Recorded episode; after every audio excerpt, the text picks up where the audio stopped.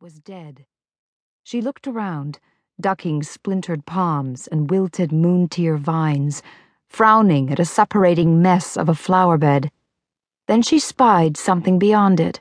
There, at the garden's heart, curled in a nest of his own sorrow, lay the soldier. Pausing here, Hanani shifted a fraction of her attention back to the waking realm. Dayu, I'll need more dream bile soon. Yes, Hanani, um, I mean, sharer apprentice. That done, Hanani returned to the dream of the hidden garden. The soldier lay with knees drawn up and arms wrapped about himself as if for comfort. In the curve of his body, a gaping wound spilled his intestines into a hole at the nest's heart. She could see nothing beyond the hole, only that perverse umbilical connecting him to it. Death said the air around him. Not here, petitioner, she replied. These are the Shadowlands. There are better places to die. He did not move, hungering again for death. Again she demurred. Memory, she offered, to entice him. Anguish flared up in cold, purple white wisps, wreathing the area around the nest as a new form coalesced. Another man, older, bearded in the way of those who bore northern blood, also garbed as a soldier, but clearly of some higher rank than Hanani's soldier. A relative, mentor, lover, beloved, whoever he was. Gone, Hanani's soldier whispered. Gone without me. May he dwell in her peace forever, she said. Extending her hands to either side, she trailed her fingers through the ring of mist. Where she touched, delicate, deep red threads blended and pulsed into the white. She uses more dream blood.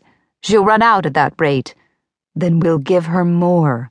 The desert scum have nearly cut him in two, man. What do you expect?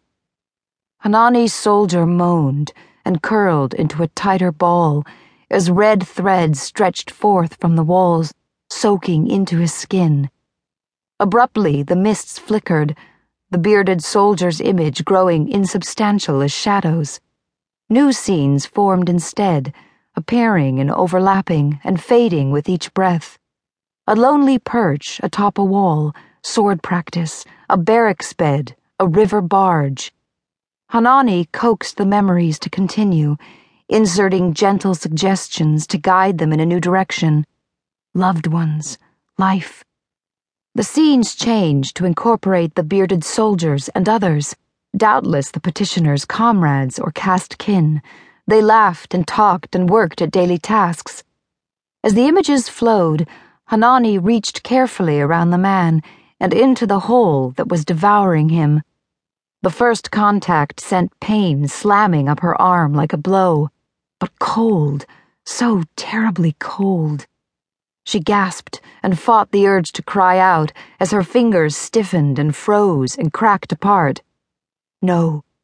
She formed her soul name syllables within her mind, and clarity washed through her.